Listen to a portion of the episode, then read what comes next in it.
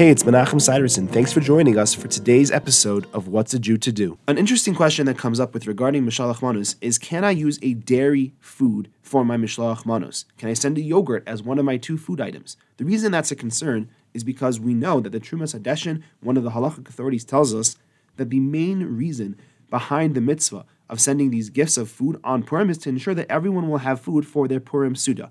Traditionally, the grand Purim meal is a meat meal.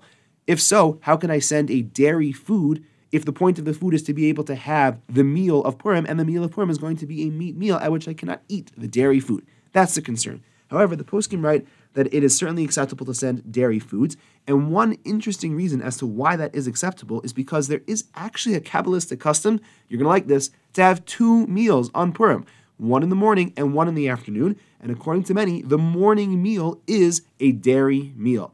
Therefore, there's definitely no concern as to having a Melchik Shalach Manos. Thanks for joining me. I look forward to seeing you tomorrow.